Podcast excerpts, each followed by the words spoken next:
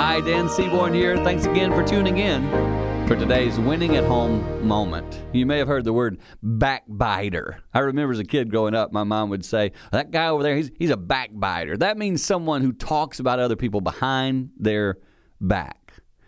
If you want to kill relationships, you can do that. If you want to hurt people in your family, you can do that but it doesn't benefit you or them in the long run. See, so often when we do it, we feel like, yeah, I'm getting somebody else on my side. I'm, I'm making sure they know that, that person's bad over there. And in reality, it might be your very example that's causing a lot of the harm and the stress in your family life. Let's all be honest, it happens. We all see it, we all know it. Are we one? Are we the person who sometimes backbites?